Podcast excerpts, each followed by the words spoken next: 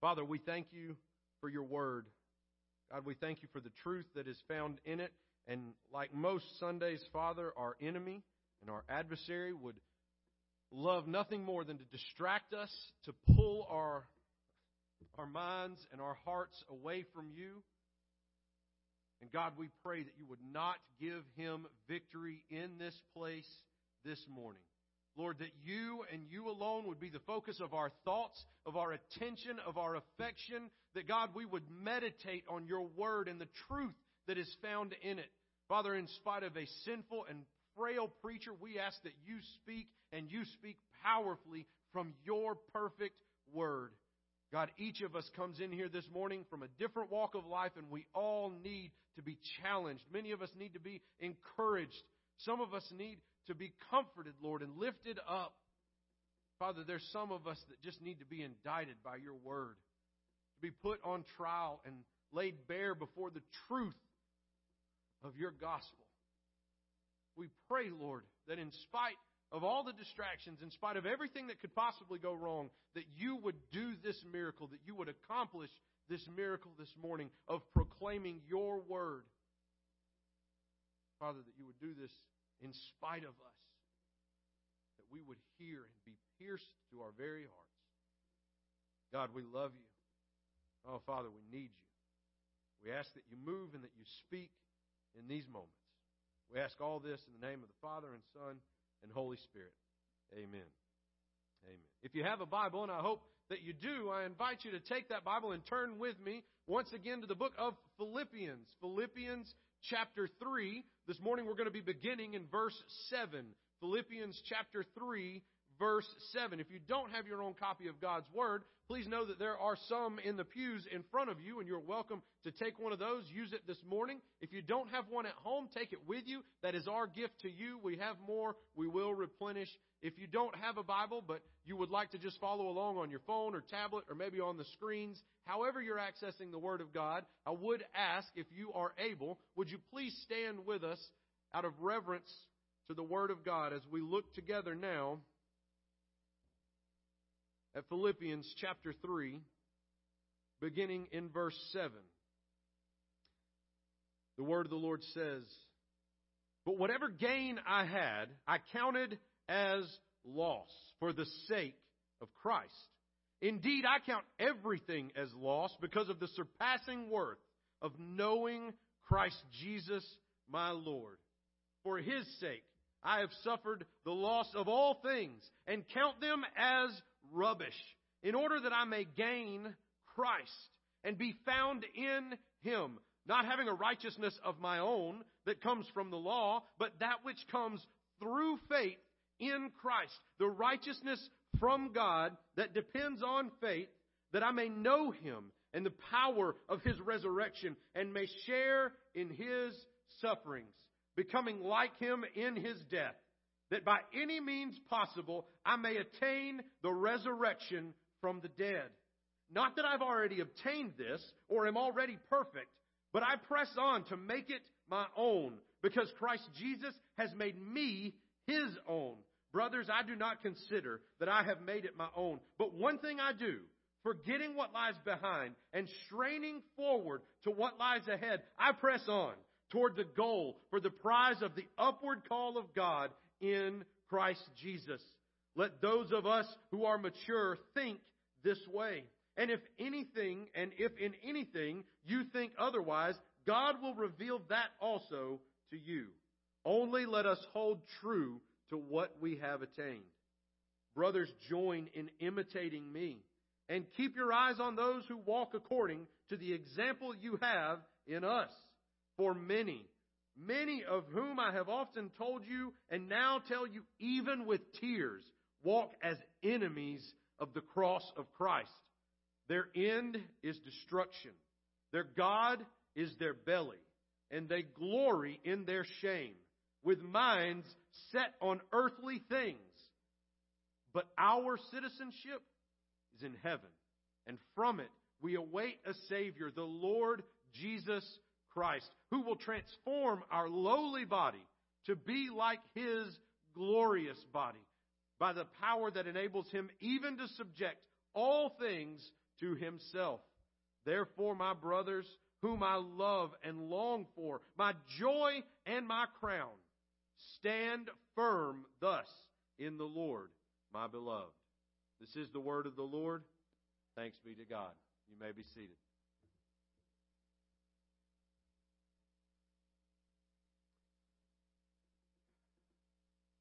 Now, folks, we, we touched on some of these verses last week. And so, as we continue through these verses, as we look back through some of these verses that we've seen, that's why we go back to verse 7. Folks, I, I've been just wrecked by this text all week and all last week. Guys, this is a text that should shake us to our very core, to the core of who we are. Whether you believe in Jesus right now or whether you're skeptical, whether you've been following him for 10 years or 10 days, these passages are some of the most powerful that we find in all of Scripture about the manner in which we live our lives. He's going to end some of these verses by talking about our citizenship being in heaven, which is going to tie back to what he said in chapter 1, verse 27. The word that he used there was walking worthy of the gospel. It's a play on words in Greek so that this is tied directly, our citizenship in heaven, to walking worthy of the gospel. Walking worthy of the gospel is described in explicit detail for us in these verses. Living like a citizen of heaven is described explicitly in these verses. So if you would like to count yourself, if I would like to count myself as a citizen of heaven, we ought to pay attention. And folks, Sometimes it's easy for us to look around and go, ah, you know, I, ain't quite as bad as that guy over there. I mean, look at what she's doing over there. You know, I, I ain't cooking meth down in my basement. I, I'm doing all right. You know, I don't hurt nobody. I don't punch nobody. I don't drink too much. You know, I don't, I don't smoke too much. You know, I don't, I'm definitely not doing marijuana. I'm not doing any heavy drugs. So I'm not that bad of a person. I mean, I go to church every once in a while. I go to church more than that guy goes to church. I'll tell you that right now. And it's very tempting for us to look at one another as a measuring stick to see how well we are doing in living out the gospel. And let me tell you, we are professionals. I am a professional rationalizer and justifier. I can always find somebody that can make me feel better about myself. But then you look at Scripture. This is the measure. This is the standard. And I fall very short of this standard. Even in verse 7 whatever gain I had, I counted as loss for the sake of Christ. Folks, just sit in that verse for a moment. What are things in your life that you count as gains? You don't have to say them out loud, but in your mind, I want you to recount the gains of your life. I even look at my children as gains in my life. God has added to me and given me gain in my life because He has given me these three precious children, two very handsome boys and a, a beautiful daughter. He's given me a beautiful wife. Even the people in my life I count as gain because they are a blessing to me. And Paul said he counted everything. Even his mom, even his dad, his community, everything he knew, everything that once was profitable to him became a debt. It was no longer in the credit column, it was in the debt column. He shifted his perspective when Christ made himself unknown to Paul on the road to Damascus. When Paul saw and met Jesus, everything that was positive, everything that was good, everything that was a gain was no longer important to him.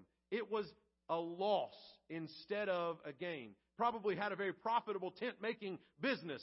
Probably made a lot of money to support himself and was on the fast track to being one of the Sanhedrin, one of the religious leaders in society that day. He was on the fast track to having renown. He was on the fast track to being known by everybody, by being able to tell everyone else when they had fallen short, of being the arbiter and the judge of the very law of God. And all of that, all of it, went to the loss column.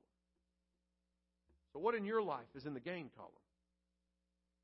Folks, I, I, I wish I, I, could tell you that as we walk through these verses, I, have got some fancy Greek that I've studied, and I, I've done some word studies. I got some Hebrew for you, and I'm on wow you with some in-depth interpretation and translation of the text. But folks, it's just too straightforward.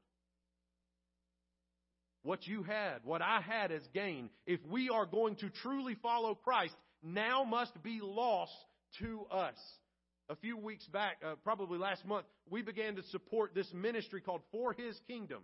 And so they send us email updates, and they've been begging us recently to pray for this young man who they could only give us a letter. They said, just pray for S, and the Lord will know who S is. He left his family, and there was a sheik who wanted him dead because he trusted in Christ. Folks, we fall victim to how easy it is to trust in Christ. I'm getting email updates from real people in the other side of the world, in Iraq, in Syria, in Iran, all of these places where if they trust in Jesus, not only are they cut off from their family, but there are people seeking their lives. And praise God, we got an email update this week that the, there was turmoil back in their home country, and so that sheik left and gave up searching for S. And so he is hidden in the underground church there in that part of the Middle East. I can't even tell you where in the Middle East. And he is safe. But everything that was a gain to him is now lost. He has nothing. He cannot go and say, I would like a job and I am a Christian. Those two things would get him killed immediately. And you and I go, well, you know what? I, I'll do the church thing. You know, I mean, I show up. I'll be there. It seems convenient. Folks will think better of me if I show up. People, to believe in the gospel, to trust in Jesus, means I have to count everything that was a gain in my life as a loss. As he continues on, he, he says, All of it is worth losing because of the surpassing worth of knowing Jesus Christ. Listen, Jesus is so valuable, is so worthy that it's worth losing everything we have and everything that we are and everything that we own. It's worth that. It's worth being persecuted. It's worth being treated like garbage. And you and I get all up in arms when somebody loses their business because they made a cake for a homosexual couple that they refused to make a cake for a homosexual couple. Oh man, that's terrible persecution. They lost their business. Yes, it is. But you know what? They have the freedom to start a new business. They ended up making a lot of renown and fame out of this court case. It was a great thing that happened when their court went in their favor. But folks, we don't know persecution. That doesn't even scratch the surface to what our brothers and sisters are facing around the world. They have to do what Paul said and count everything that was a gain as a loss. We don't even know the half of that. And Jesus is worth it. For the sake of Christ, we are willing to suffer the loss of all things and count them as rubbish that we may gain Christ. Can, can we just be real? I know we've already been pretty heavy. All right, sermon started off heavy, wasn't a lighthearted joke. I know sometimes I start off with a story or a joke. We didn't go there this morning. It's already pretty heavy. I just want to know. I've had to wrestle with this question two weeks now. Am I willing to suffer the loss of all things? Count them as rubbish in my life in order that I may gain Christ? Is, is he worth that to you? Is he worth losing all your friends, all of your family turning their back on you, losing your house, your car, being out on the street, losing everything that you have, counting it all as worthless for the sake of knowing Christ? And being found in Him. Do you believe to that degree? Do I believe to that degree? Or are we just playing church? Verse 10 that I may know Him and the power of His resurrection and may share in His sufferings and become like Him in His death, that by any means possible I may attain the resurrection from the dead. Folks, there's hope at the end of this story. Because even if we lose everything that we have, there's resurrection from the dead. The worst that can happen to us is that our life here on earth is taken, and people that truly get the gospel understand what Paul has already said earlier in the book that to live is Christ and to die is gain. The gains in life are counted as loss because the loss of life is now a gain. Folks, do we have that kind of faith? Or do we just live out cultural Christianity because, you know, it's, it's convenient? People think better of me if that's how I live. Are we striving for the gospel? This is what Paul says, even Paul himself in verse 12. Not that I've already obtained it, not that I'm already perfect, but I press on to make it my own because Christ Jesus made it his own. Brothers, I do not consider that I've already made it my own. Paul, the apostle, does not consider that he has already made the reward his own. He's still working towards it, pressing on. And this is how he presses. He forgets. Do one thing I do, forgetting what lies behind, straining forward to what lies ahead, I press on toward the goal for the prize of the upward call of God in Christ Jesus. Let those of us who are mature think in this way. Folks, sometimes I wonder if you and I, here in the South, only ever mature to adolescence in our faith. Sometimes I wonder if you and I only ever become 10, 9, maybe 11 in our faith, in the maturity that we have in our faith. Because what Paul says is what he is doing, the things that we have read, counting our gains as losses, forsaking all other, forgetting what's behind, pressing on towards what's ahead. All of that is what the mature in Christ do. So if we are in Christ and we're not doing these things, our only other option is that we must be babies, or maybe toddlers, or maybe we're like six, or maybe we've made it to adolescenthood. Maybe we're in that really awkward preteen stage where our nose is really big and our face has got to grow into it. Was that just me? Nobody else? Anybody else? You, maybe you're in that spiritual maturity realm of having acne all over your face and your voice is not right where it should be. There's growing pains. You feel awkward because you're in the process of moving forward in your faith. And I know that you might think that that's silly to think about being a preteen or going through puberty in your maturity in Christ, but those of us who make it to being mature live the way that Paul is talking about. So those of us who are working towards that have awkward conversations. Have you ever had that awkward conversation? Hey, um, I just want to tell you, uh, uh, um, church, uh, with me? Go? Yes? No? Church? Yeah. Uh huh. Good? Have you ever had that conversation? You want to tell somebody about Jesus so bad. You're, you know this is your call. You know that you're supposed to be pressing on. You know you're supposed to forget what's behind. You know the things to do and you start to do them. Folks, I just go back to the analogy that Jake gave us when he talked about Philippians chapter 2, working out our salvation with fear and trembling. For it is God who is at work to will to do a good work in us. The Lord is holding our hands and we're standing there we're like, okay, Okay, I'm going to tell him about Jesus. I can do this. I'm going to let go of his hand. I'm standing.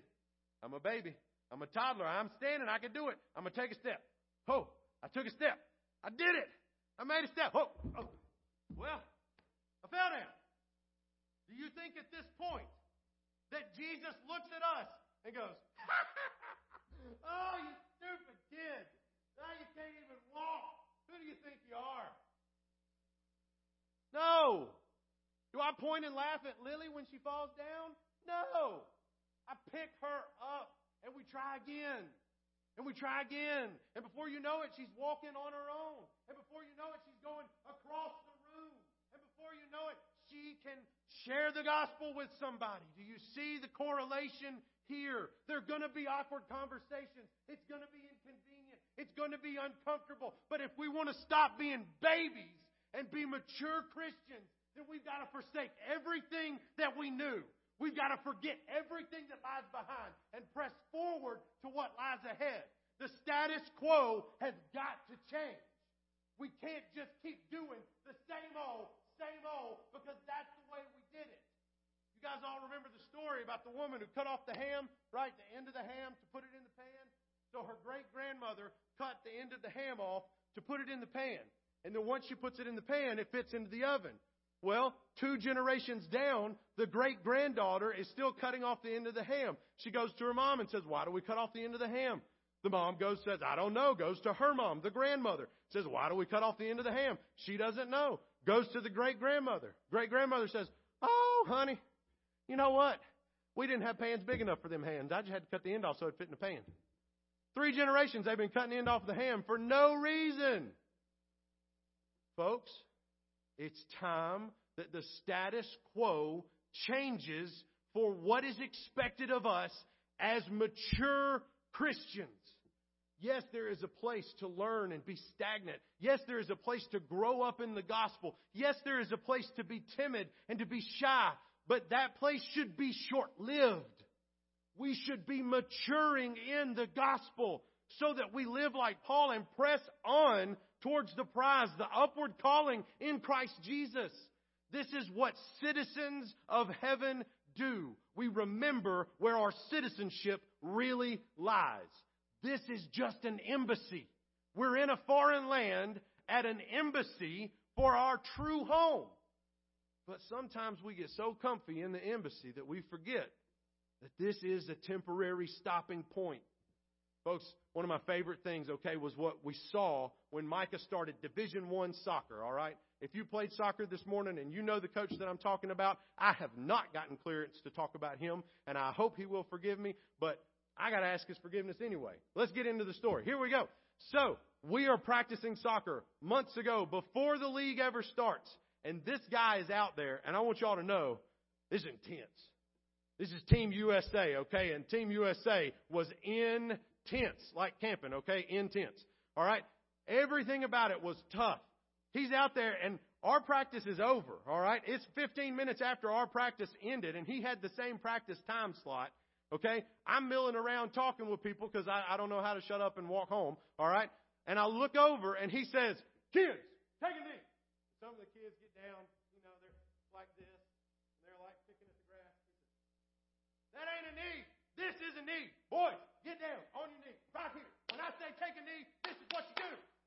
And he is like, you can hear him all the way across the field. Well, I want you to know, one of them kids got up and they took a knee. And I mean, it was uh, they paying attention. And then in Division One, Micah is six. These are six, seven, and maybe eight year olds in this league. He says, Boys, that was a terrible practice. We got to be conditioned. Ain't nobody to beat us out of out being out, able to outrun us. Nobody's going to be in better shape than we are. You guys want to run? And every one of those kids, you ask a bunch of six, seven year old boys if they want to run. Every time. Yeah, let's go. So then they all hop up. He puts them on the line. He says, Go. I mean, suicides. We touching the line. We running back. We touching the line. We running back. And then there's some kids going slow. Come on, hustle. Give me some effort. I'm like having flashbacks to like, like high school football. I'm going, don't start them on the bear crawls, coach. Don't do it to them. They're just kids. They're not ready. He had a new status quo for coaching. I want you to know we, kind of made jokes about him. Like, I, I really do need to ask this man's forgiveness. Because we joked about, golly, man, this is like Division One soccer. Chill out, dude. I want you to know he had one of the best teams in the league. I may be wrong, but I'm pretty sure he's going to coach the All Star team. You know what happens when you forget everything else and you look really weird to everybody? You accomplish something valuable. But, but, but Pastor, I, I don't, I don't really, I, I mean, I don't know how to talk to people. Figure it out. You know why I'm telling you to figure it out? Because I got to figure it out. It's not an option. We are the ambassadors for Christ. And our lives should look drastically, markedly different from everybody else in this world, in this society, even in South Alabama, in Covington County. People should go, you're going to go do, do foster children? But what about your kids? I've been the one to say that. Your kids are so young. You're going to bring these foster children into your house. Why would you do this? Are you not worried about your own kids?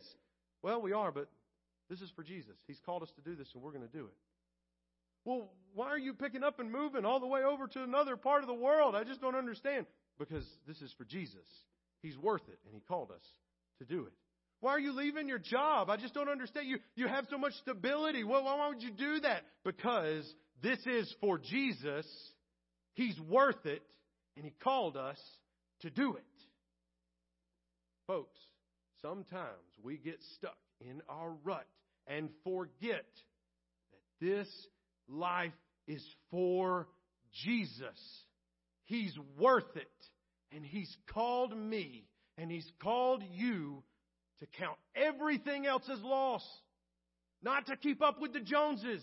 Not to live the middle class American dream. One of my favorite phrases is from the Dave Ramsey's little radio show. You know, we've been doing the Financial Peace University on Wednesday nights.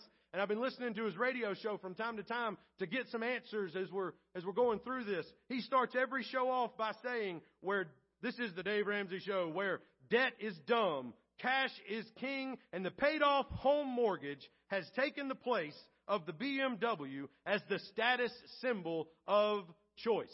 That means that folks that are in the Dave Ramsey camp have decided that it is a better status symbol to have a house that is paid off than to have a BMW. And instead of people recognizing that you have been wise with your, with your wealth, with your money, by having a BMW, you prove that by having no debt and a house that is paid for. It's a shift of your thinking. And it's a big shift just in your finances. Folks, that's the kind of shift we are all called to make for Christ. And as we mature, we should be doing these things that people, even other church members and Christian friends who aren't there in that maturity yet, should look at us and go, Why would you do this? I don't understand. I've read the Bible, but I, I don't know why you would do this. You remember months ago leverage, leave, lead. If we want to live a life that is worthy of the gospel, we should do radical things in ordinary ways to leverage, leave, and lead. Leverage our lives and our jobs for the sake of the gospel. Leave what we have known to be our home and go where God calls us to be on mission for Him or lead others to do that. Folks, I think that I have been very guilty of just enjoying the middle class American dream. Maybe these verses don't hit you like this, but it's not about keeping up with your neighbor. It's not about being comfortable. It's not about making life easy. It's not about retiring in a cushy way so that you don't have a lot of work. It's about giving up everything for Jesus because He is worth it and He has called us to do it. So, folks, where are you in your maturity? Do you know Jesus at all? If you're here this morning you don't know Jesus, I might sound like a crazy person. I usually do. But I want you to know He's worth it. It's worth it to give up all that we have and all that we own for Him and His sake because He's worth it. It's the only way, the only truth, and the only life. Maybe you're here this morning and you're like me. You're in my boat. You've been living the comfy, easy life. You've been filling your life with hobbies and things to distract you and bide your time until such a time as you can stand before the Lord and say, I believed in Jesus. Didn't I do good? Say, well done. Welcome me home. Come on now. Maybe you've been like me and that's been what you've been doing. We're called to be mature. It's time for us together, those of you who are in this boat with me, to grow up in the gospel. It's time that we stop being toddlers and we grow up into full, mature Christians. Folks, maybe you've been on the cusp of doing that. You've been starting to share the gospel more. I want you to I want to encourage you, stay with it. Be uncomfortable for the gospel. Be the weirdo that people make fun of because you're willing to have a conversation with anybody. Because you're willing to make any conversation come back to Jesus. And people look at you and go, golly, what a weirdo. Be that person for Jesus. He's worth it. And He's called us to do it. Let's pray.